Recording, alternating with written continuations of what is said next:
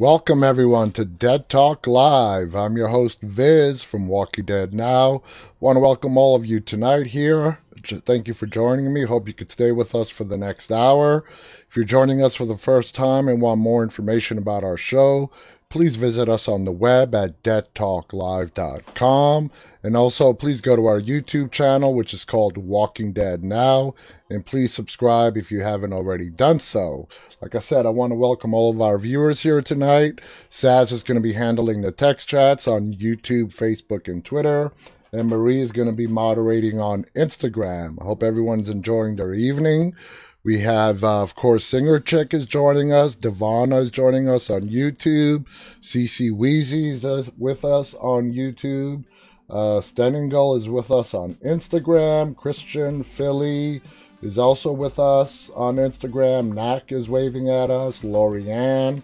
Zachary Thomas John is with us as well. That wouldn't be Beth is also with us. Welcome to all you guys. Lindsay Sparks our regular has joined us on Facebook, as did Lisa. Welcome to both of you guys. So, reminder tomorrow that Juan Javier Cardenas, the Whisperer Spy, Dante, is going to be live with us right here on Dead Talk Live. There is still time for you guys to submit your questions, whether they're text uh, and or video questions. Just go to our website, deadtalklive.com hit the submissions form at the menu, and you can either submit a text question or a video question for uh, Juan or who played Dante, the Whisperer Spy, or any uh, one of our other upcoming guests. And the, the list is long, so just go ahead and ask your question. We will do our best to ask the question live on the air tomorrow. We are really excited for Juan to be joining us. It should be a fascinating conversation. We're all really psyched about that. Celeste is with us on Facebook. Hello, Celeste. Star Guitar is with us. Tiffany is joining us on Twitter. Welcome, Tiffany. Thyrene is with us on Facebook. Uh, AZ Gamer is also with us on YouTube. Xanders is also with us on YouTube. Welcome to all you guys. Um, that would be Beth. Beth is giving us a thumbs up. I love that name. That's why I chuckle when I say it. Uh, so Mishi has just joined us. Abo7 has just joined us on Instagram as well. Extreme is with us on Instagram. So, anyway, guys, we are going to start off today with a little news piece on 10 reasons why The Walking Dead is now better than ever you know? And it's great. It's amazing the current season we're in, the current storyline of the Whisperers that is coming to an end in less than two weeks from today. And we're going to start another new story with the Commonwealth. That should be uh, pretty damn good as well. So let's go ahead and read this article. I brought it up so we could all look at it together and go through this list and see what they have to say and as always, guys, I don't read these articles in advance, so we're going to kind of go through it together. So here are 10 reasons why The Walking Dead is currently better than ever. Number 10, the time jump. The most surprising aspect of The Walking Dead's ninth season was its decision to hit audiences with two time jumps.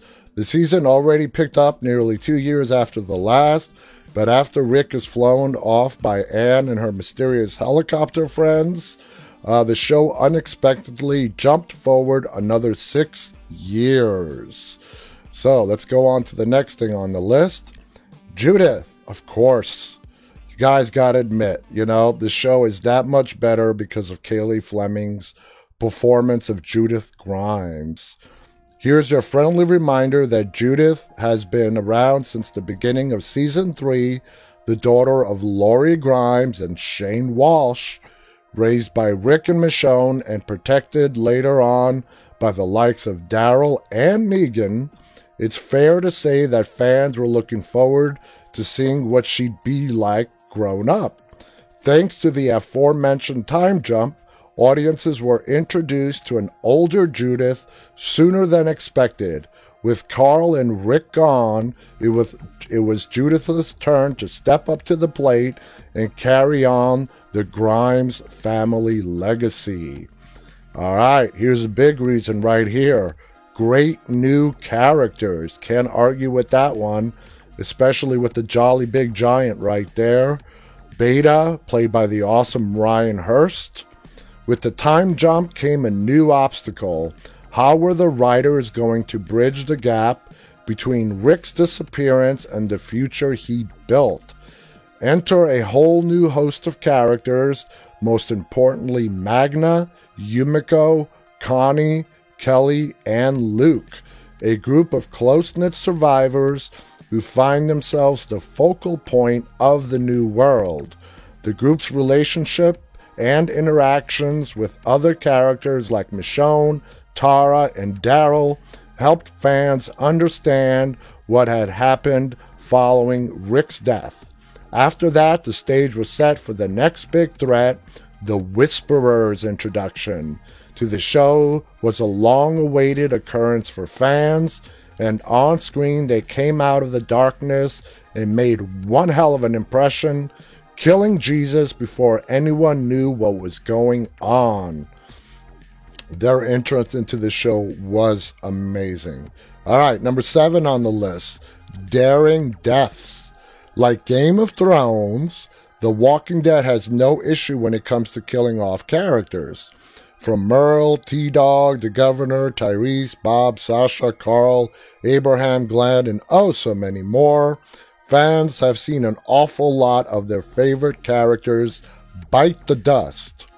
As all told, death is a trademark of the show, an unavoidable consequence of a zombie infested world where no one is really prepared for the horrors they'll have to face.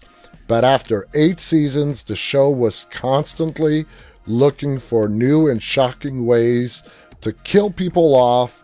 After so long, it was walking a fine line between treading on old ground and losing its shock value when a character's fate came knocking.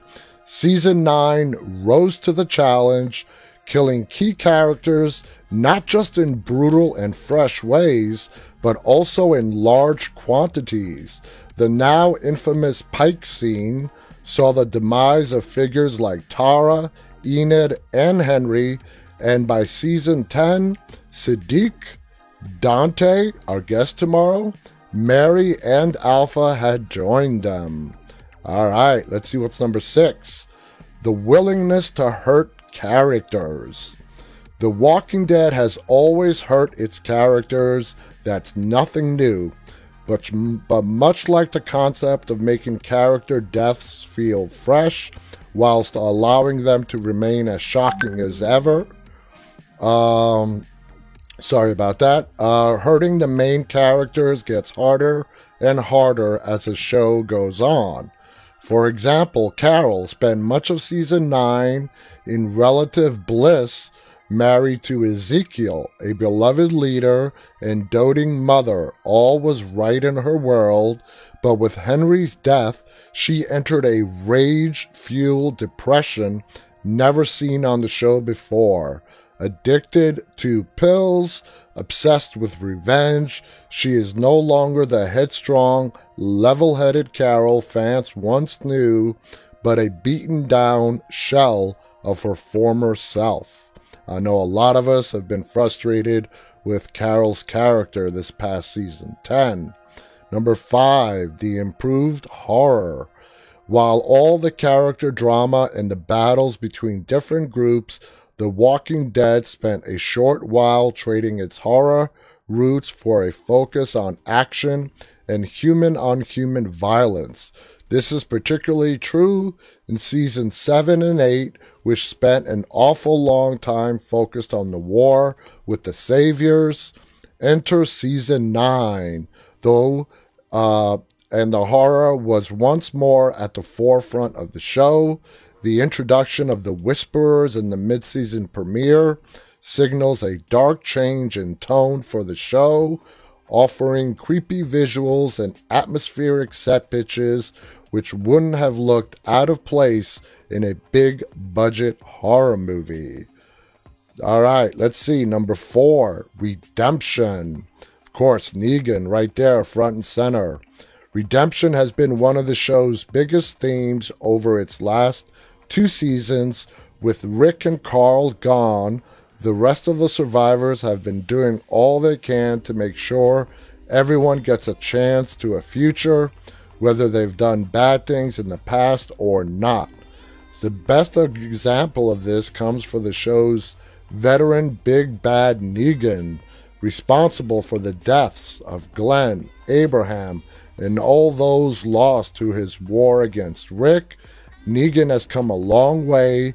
Now, a, mem- a member of the survivors, not everyone's happy about it, but he killed Alpha and has transformed a surprisingly close, sorry, he has formed a surprisingly close bond with both Judith and Lydia. All right, number three, incredible fight scenes.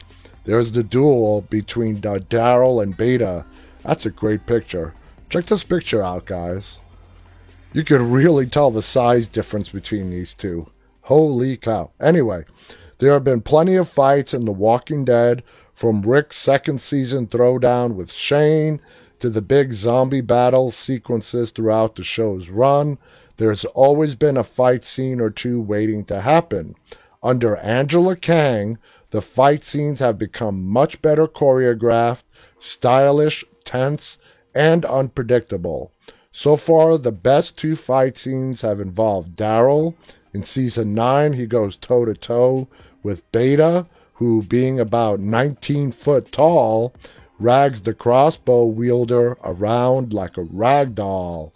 Later, he goes after Alpha whilst looking for Maggie and Connie, and though he manages to kill a handful of whisperers and walkers, Alpha blindsides him and leads him bleeding out in a petrol station. Watching the fight through his eyes, the screen red with dripping red blood was a stroke of genius that made the entire sequence all the more impressive and daring. And speaking of Daryl, Number two is Daryl Dixon's transformation. Daryl is always evolving on the show.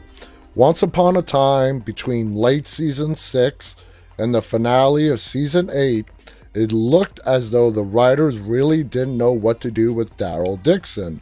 He had spent so long being Rick's closest friend and right hand man, but being absent from the comics meant the writers were always trying to find a way to fit him into the various stories.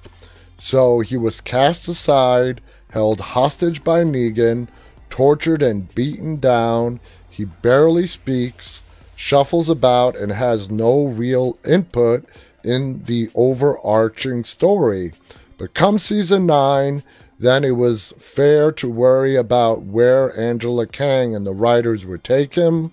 But when Rick left the show, it was Daryl who stepped up to fill his shoes, adapting to the new world and becoming one of the survivors' most prominent leaders, as also one of the most respected ones. Close with all the main characters from Judith to Carol, Lydia to Aaron, he is no longer the brash, violent man he used to be, but the exact person the rest of the characters need. All right, let's go on to the last one Rick's community focus. After his death, well, not death, after his disappearance in season 8, oh, sorry, they're talking about someone else. I thought they were talking about Rick. After his death in season 8, something many viewers aren't fully over, Carl left letters to all of his closest friends. The most important one he left was to his father. In it, he wrote about how Rick needed to stop the fighting and find a way to create a better future for everyone. Rick eventually followed through on his son's wishes, sparing Negan's life and allowing the remaining saviors a chance to integrate with the rest of the survivors. Now that the show is coming to an end of its 10th season, Carl's vision for a better, more peaceful future has become more true than ever.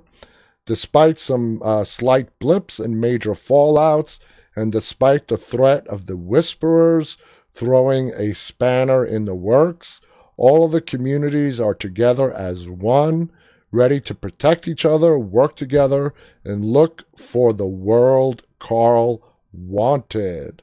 Once Beta and his new horde are dealt with, and the presence of the Commonwealth looming, the future Rick and his son fought for seems closer than ever, and watching it happen has been one of the show's greatest pleasures. So there you guys have it. Can't really argue with that list too much. Uh, a lot of good points were made, and we've all discussed it before. How this past season 10 has been just absolutely phenomenal. And I'm sure a lot of the fans that stopped watching, whether it be season 6, 7, 8, whenever, if they were to start watching season 10, I guarantee you a big chunk of them uh, would come back to the show. Uh, because the show sort of again is creating a new mold for television as shows reach beyond their eighth season and of course ratings start to decline the possibility of them going back to new and fresh storylines becomes nearly impossible but that's exactly what The Walking Dead has managed to pull off in this season that it's going to end here in less than two weeks. It's been a phenomenal season. It's been great. And like I said, if a lot of those fans that stopped watching when they lost Glenn, Abraham, Carl, whoever, uh, if they were to just come back and watch a few episodes, and a, some of them are because the ratings for this past season 10 are up from seasons 8 and 9 and even 7. They are back up again. It was the number one rated cable drama for the 2019 2020 year. So the people are coming back. And now that the show has uh, an end date for the original title, The Walking Dead, that's going to bring even more viewers back to the show because they're going to want to see the show that they started watching that they sort of gave up on, they're going to want to see how it ends. And I've mentioned this before as well. That's why AMC and The Walking Dead have announced uh, an end date two years before, is to give a chance for those viewers to come back and to not only help the last two years of The Walking Dead, but to help with all the upcoming spin offs that are coming on the show. So, anyway, there you guys have it. Uh, I thought that was a pretty good article. Let's see what you guys are talking about. Jesse is with us on Facebook. Welcome to Khaleesi on YouTube. We have a call coming in. Hello, you're on Dead Talk Live with Viz. What's your name? Hello? Oh, no one's there. All right. Uh, so anyway, uh, welcome to Khaleesi. Jesse's with us on Facebook. I'm a white boys joining us on YouTube. Uh, SEJ's with us on Facebook as well, as is Zadie. Uh, Khaleesi writes Angela Kang rocks. She is awesome. Uh, Lindsay Sparks writes great article. It's an improvement from some of the articles we've been reading over the last couple of days. Uh, Lisa agrees. Oh, we have a call again. Hello, you're on Dead Talk Live with Viz. What's your name? Hey, I'm uh, sorry about that last thing. I guess my phone wasn't working. How you doing? Uh, good. I was just coming in to ask you just how's your day been? Excuse me? Can you just speak how's up a little bit? Say that one more time. Um, uh, how has your day been? My day has been great. What's on your mind?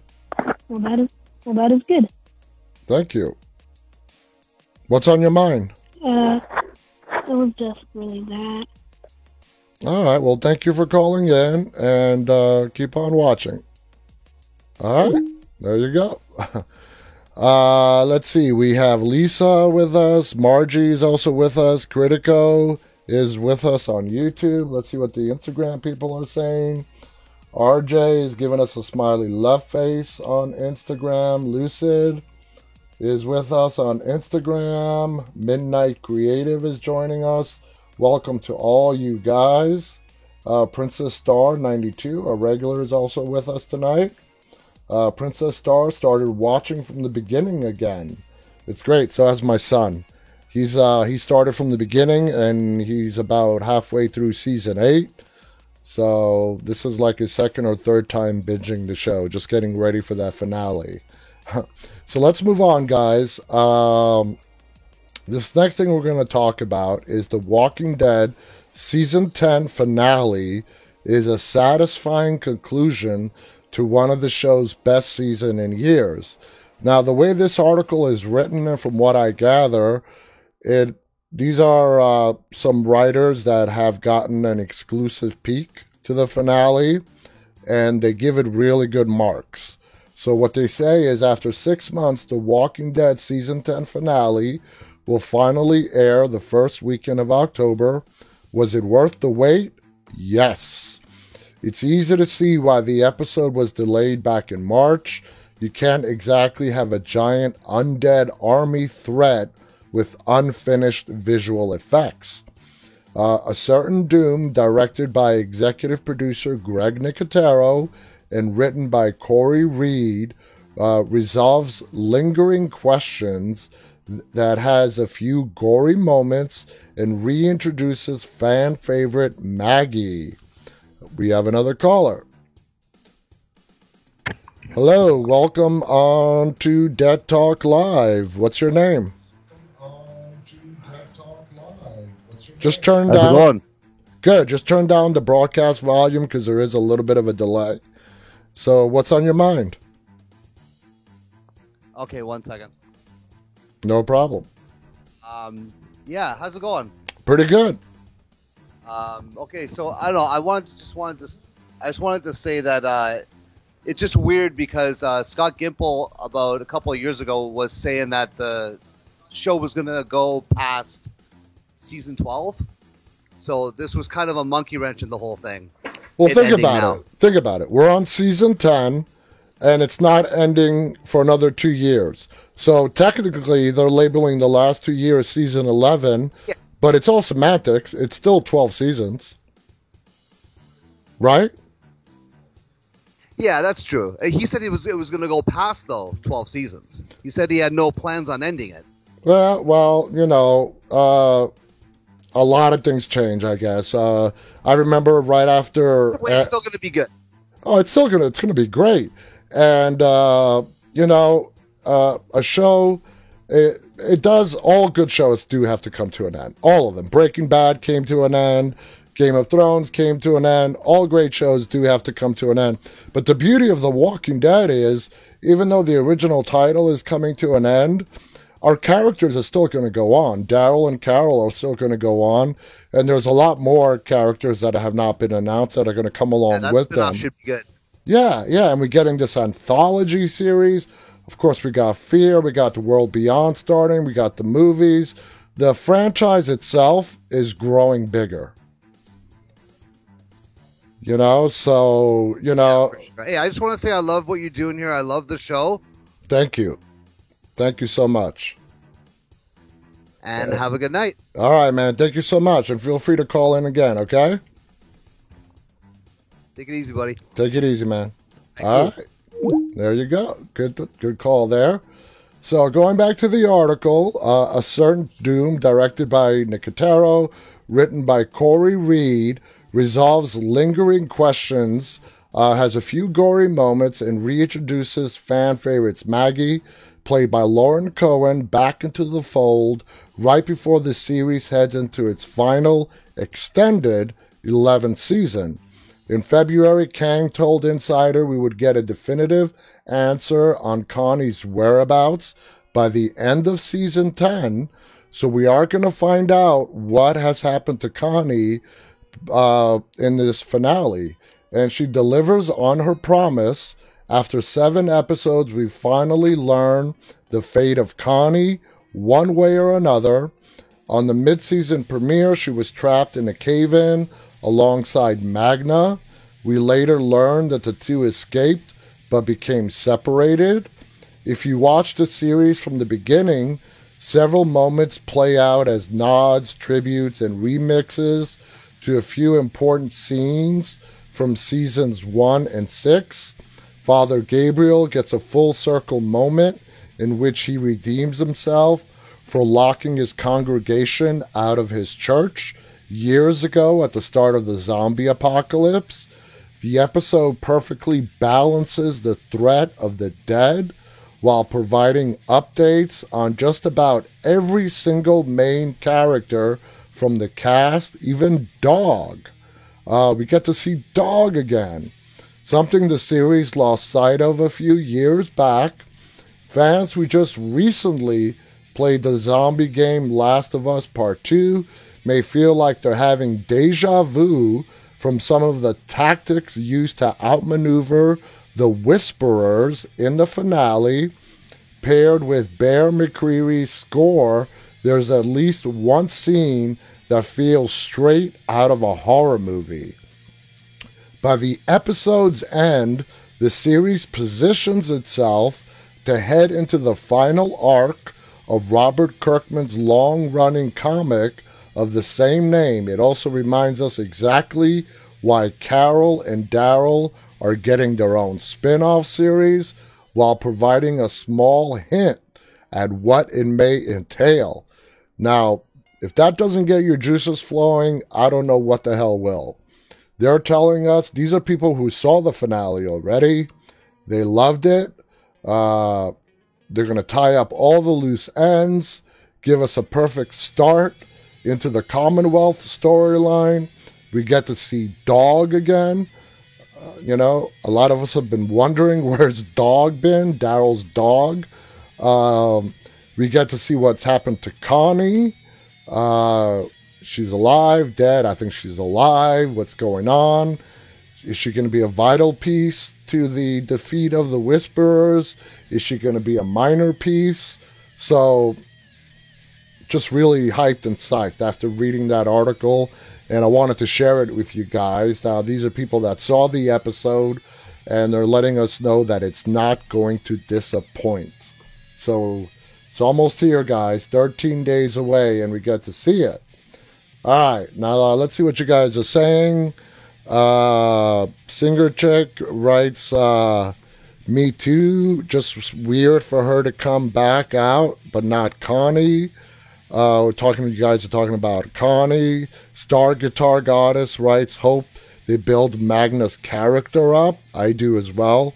Magna is one of those intriguing characters that we met in season nine that I really want to find out more about her past.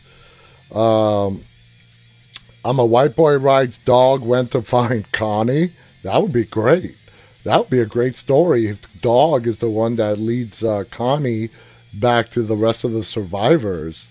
Khaleesi on YouTube writes, Dog has probably seen Connie, has been out looking for Connie. Summer is with us on YouTube saying, I just want to know what Virgil is up to. That's the big question. Why did they bring Virgil back to the show? When we first saw Virgil, where he took Michonne to that island, and that island revealed to Michonne that Rick might still be out there. I think a lot of us saw thought that we saw the end of Virgil. He his character served his purpose, but he comes back. He comes back to Oceanside. So what kind of impact is Virgil going to have on this story moving forward? That's a big question mark for me. Uh, Brienne is with us on Instagram, giving us a smiley love face. Hama is waving at us. Stenningal writes, I think Connie is a part of the Whisperer Horde. She might have blended in. She might have blended in. She might be the one holding that gun to Aaron. We will find out.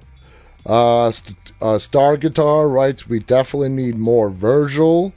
Uh, Summer writes, I wonder if he brings his tea. All right, guys, let's move on to the next uh, piece of news. The Walking Dead World Beyond feels like a placeholder until the Rick movies. I mean, there's no big surprise here, guys. World Beyond is a limited two season show. It's only going to be on for two seasons. It's there to give us background on the CRM while giving us some great new characters. And uh, it is a lead in into the Rick Grimes movies. There's, that's not really a big secret. Anyway, it goes on to say it's pretty obvious why The Walking Dead World Beyond is just a limited series. Insider has previewed the first two episodes of the new Walking Dead spinoff. Though it's not terrible, it's difficult to see why this series, centered around teens growing up in the zombie apocalypse, needed to be a full show. Uh, they're missing the fact that The Walking Dead starting a show uh, based on a younger generation is uh, very important. I think it's very important uh, to the younger generation viewers of this show, and I think it's going to be huge moving forward. Uh, they go on to say, That's not easy to say. I've been invested in this universe since 2010, and as a fan of the flagship more and more in recent years, when did the impossible and carried on successfully without its protagonist? And while there are some interesting characters on World Beyond, I'd be lying if I didn't say that the new show feels like a placeholder until the first Rick Grimes movie comes out at some point. So apparently, whoever is reviewing The World Beyond in this article was under some kind of impression that The World Beyond uh, was going to be just a show on itself, only for two seasons, and not have anything or give us any kind of lead in into the Rick Grimes movies. I'm sorry they felt that way, but they were misled. The show follows sisters Iris, played by Aliyah Royale, and Hope by Alexa Mansour, who have never known life beyond the walls of their campus, colony, community. It's one of three communities that makes up the Civic Republic Military, CRM, that mysterious group that carried away Rick. We learn Iris and Hope's father is an important scientist doing secret work for the CRM in an undisclosed location when he gets a message to the girls that his life might be in danger. They decide to take matters into their own hands by venturing out into the unknown to find him along with two others Elton, play, Elton, played by Nicholas Cantu, and Silas, played by Hal Cumpston. Let's get real. You're not watching this show for the four lead kids. You're not watching it for Julia Ormond's mysterious and possibly shady leader, Elizabeth. No matter how much you may enjoy her performance on the premiere, you're probably watching this show because the characters were the symbol that was seen on the helicopter that took Rick on the season 9 The Walking Dead. Wow, they're making some big ass assumptions. It's been months since The Walking Dead fans have received any sort of hint at what happened to Rick and were hungry for any little carrot AMC wants to dangle. Uh, all right, but since the show has a limited two year run, it seems safe to presume the show will lead into the trilogy that was first announced back in November of 2018. Well, I don't know what you guys make of that. I'm sorry these guys went into watching the first couple of episodes of World Beyond with the uh, wrong impression, and they used it. Uh, they used The Walking Dead as a measuring stick. So it's sort of like they like the show, but they just don't like it on how it is just going to be a lead in into the Rick Grimes movies. I don't know why that surprises them, but anyway, let's see what you guys are saying. Kevin is with us on YouTube from Brazil. Welcome. Lindsay on Facebook writes World Beyond looks like it will be a great show. It does. Looking forward to it. As is Lindsay. Lisa on Facebook writes Will Fear the Walking Dead ever mix in more with any of the other show's movies? Uh, or is it more of a standalone show? Hey, we already got three characters that have gone over to Fear. If you include Sherry, that's coming over this year. So it's not an isolated show. Morgan, Dwight, Sherry, uh, they're all on Fear now. Uh, will we get a reverse crossover? I think we will. Whether it's to The Walking Dead before it ends in 2022 or into the other franchise shows that are coming up, uh, I definitely would be surprised if we don't. None of these uh, shows uh, in this franchise are standalone. They all intermix, whether it's in storylines, characters.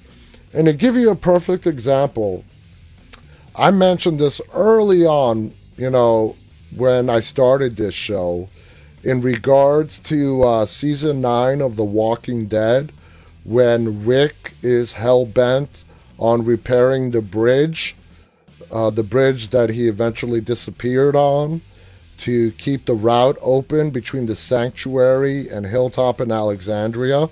That's why that bridge was so vital to fulfilling Carl's dream of uniting everyone. Anyway, uh, I believe it's the end of seasons three or four. I think it's four of Fear the Walking Dead. Might be three. I might be confusing them. Anyway, when Alicia and Charlie are stuck in the house during that horrible storm, the hurricane that comes over the, the Gulf Coast of the United States. It was a huge part of an episode of Fear the Walking Dead, a massive storm. Everybody was impacted. Morgan, it stuck Alicia and Charlie together in the same house. At the beginning of the episode, Alicia wanted to kill Charlie. She was finding everything she had in her not to kill Charlie. By the end of the episode, they sort of kind of reach a truce. But anyway, that storm is referenced in the beginning of season 9 of The Walking Dead. When Daryl and Rick are having a conversation, it was that storm that blew through uh, The Walking Dead in Virginia that damaged the bridge that Rick was so desperately trying to repair. It's the same storm. So yeah, you'll you see it in storylines. The storylines do cross over. We have seen characters cross over. So there is no isolated show uh, on The Walking Dead in the Walking Dead franchise. Uh, there hasn't been any, and I don't think there's going to be a show that has absolutely, positively nothing to do with any of the other shows in the franchise. Uh, Khaleesi says uh, one of my favorite episodes. That was a great episode with Alicia and Charlie. Uh, Tiffany says yes, they do intertwined. Uh, and she says perfect analogy. Thank you, Tiffany. Janie Joe on Instagram is giving us a smiley love face. Uh, Susanna on Instagram wants to know Are you using a green screen? I am, except my green screen is red. Uh, it doesn't matter for CGI purposes as long as you use a solid color screen. But yeah, that picture behind me, it's not really there. It's all video effects, CGI. So yeah, I got a big uh, red screen behind me. Uh, so let's see. WTF is laughing. 128 on Instagram is waving at us. Uh, Janie Joe's giving us a bunch of love hearts. Angel is also waving at us on Instagram. And I love the floating hearts guys on Instagram. Keep them coming. WTF on Instagram is saying hello. Hello, WTF. Uh, let's see what's going on. Tiffany writes, Well, not an analogy, but yes, they cross over. I never thought about that storm, though. Yeah, a lot of people missed that. It was that same storm that uh, happened in uh, the end of uh, Fear that led into The Walking Dead.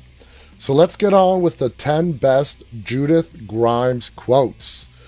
God, we're 40 minutes into the show already?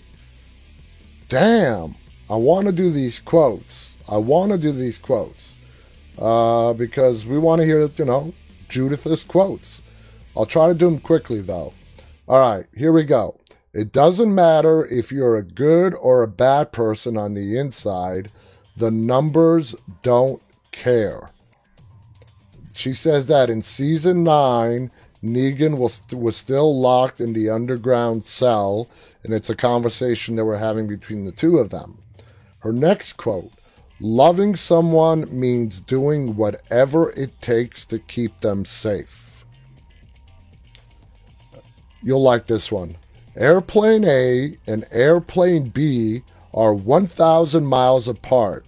If Airplane A is flying east at 500 miles per hour and Airplane B is flying west at 650 miles per hour, how? And then the question. You guys remember that?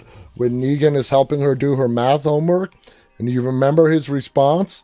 Are you ever going to get on an airplane? And she's like, No. Then what the hell does it matter, anyways? that was his response to her math question. All right, her next quote You're my mom. You choose to be because you love me and I love you. Next quote when did we stop loving Daryl, Aunt Maggie, Carol, the King? That's again her speech to Michonne. Next quote You'll be safe here, I promise. After kicking butt and saving Magna and her crew from the walkers, and uh, to Michonne's, you know, displeasure bringing them back to Alexandria. Ah, one of our favorite lines. I'm a kid, asshole. Love that line when she shoots at Negan on his motorcycle. And he started to use his bad language. The next one. The millions of walkers followed the brave man onto the bridge, and on the other side, all his friends were waiting. Talking about Rick. Next is a single word Dato? Judith calls out this name on her walkie talkie, hoping to get a response.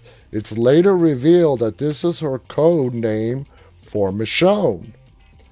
All right, and this is the last quote. I'm starting to forget their voices. I'm not trying to, but they keep fading away. So those those are the top 10 Judith Grimes of uh, some of her best quotes. Singer Chick writes, I love Judith.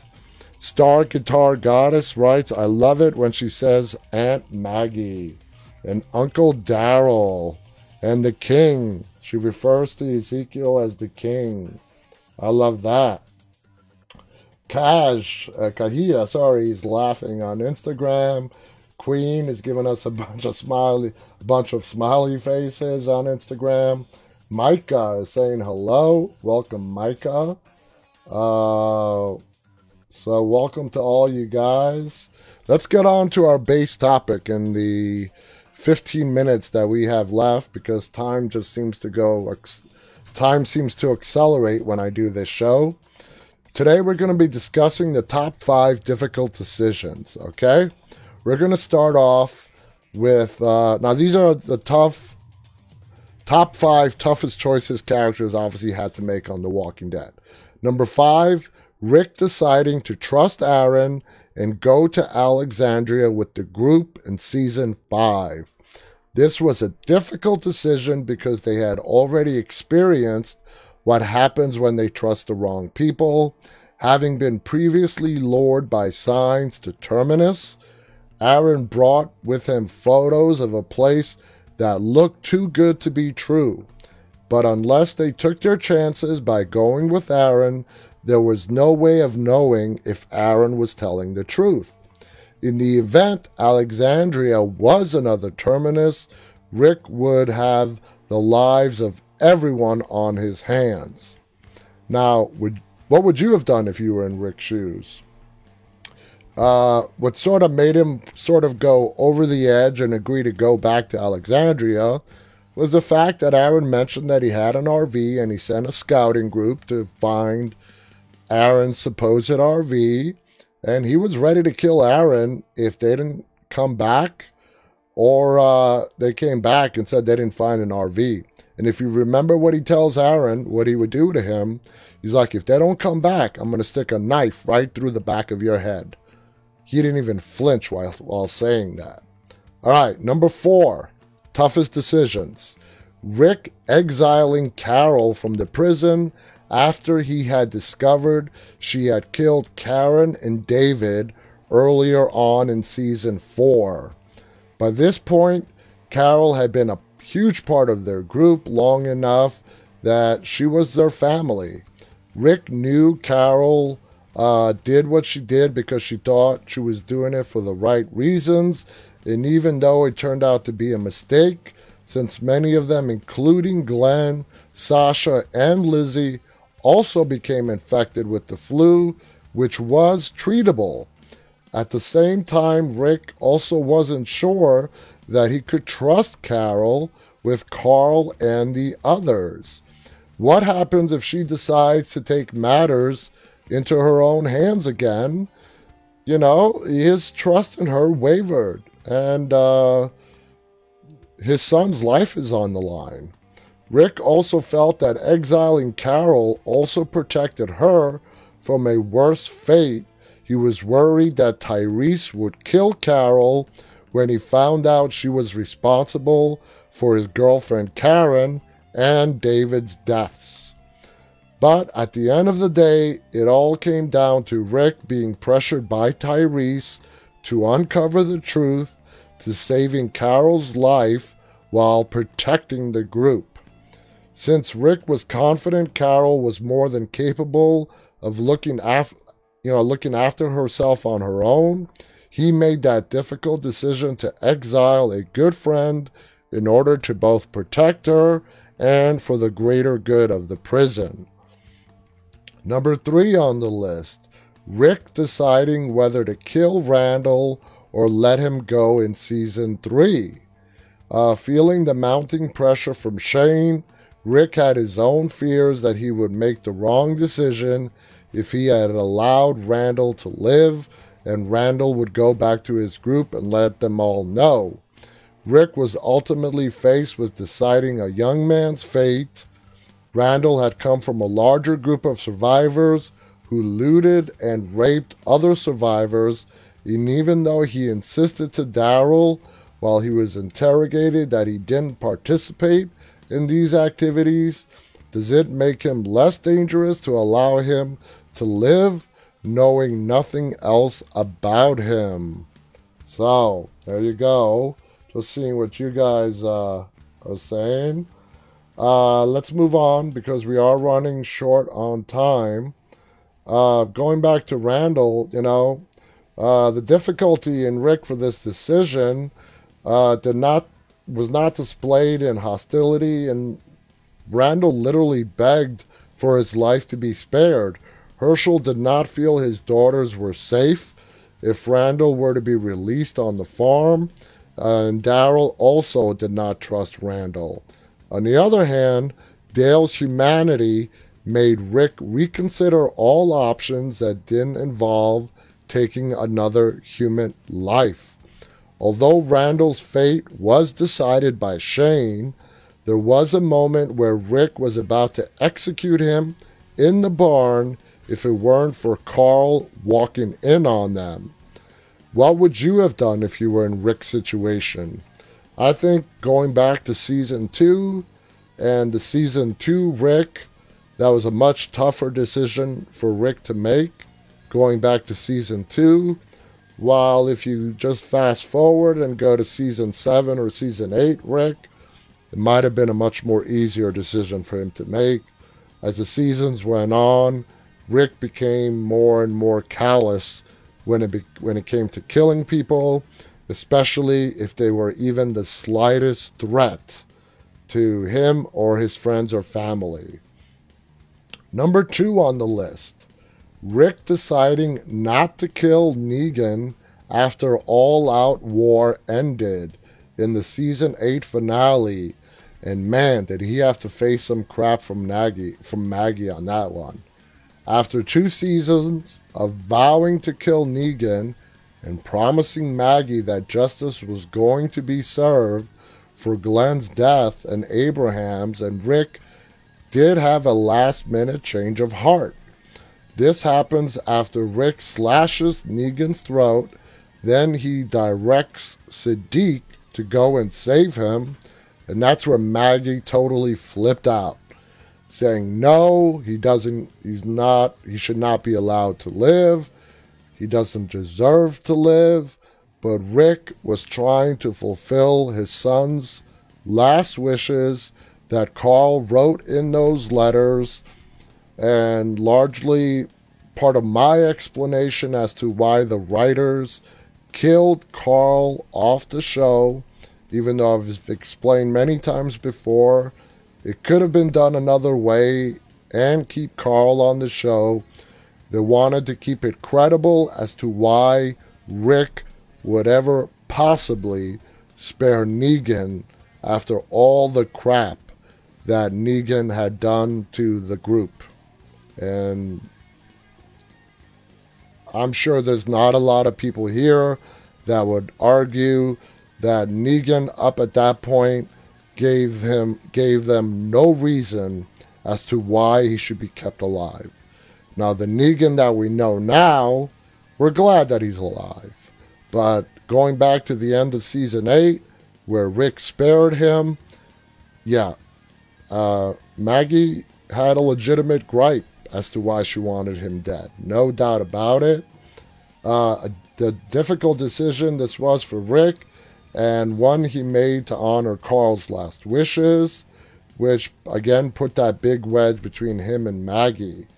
Now, the number one uh, reason is Rick having to face making the difficult decision of cutting off his son's arm, or Negan would order his people to kill each and every one of his group who were on their knees uh, on that fateful season 7, episode 1 premiere.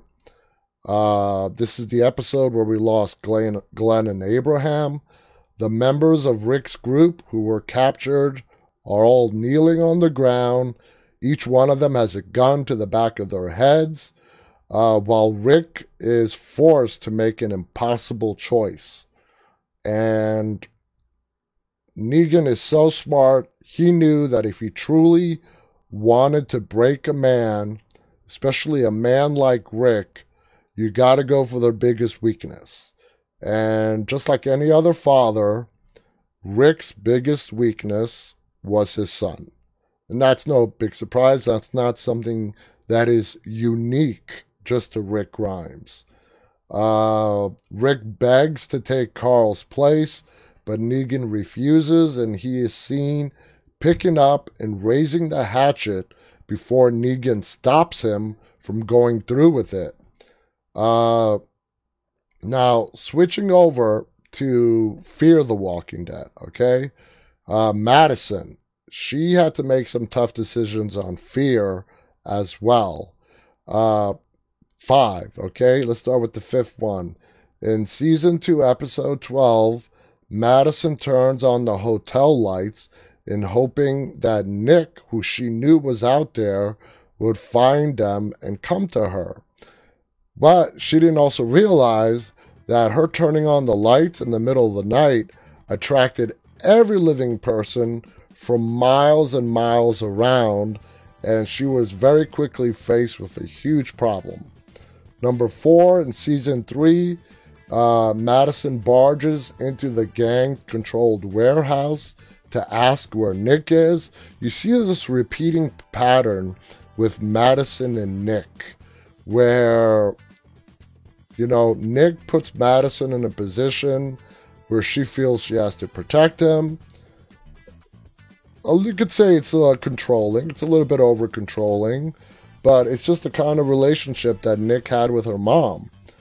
Number three, the first episode of season two, Madison takes her family and the boards and boards the Abigail with Strand, even though she does not know who he is really. Madison was faced with taking the gamble to save her family and find a safe place by placing her trust in a stranger who was Strand.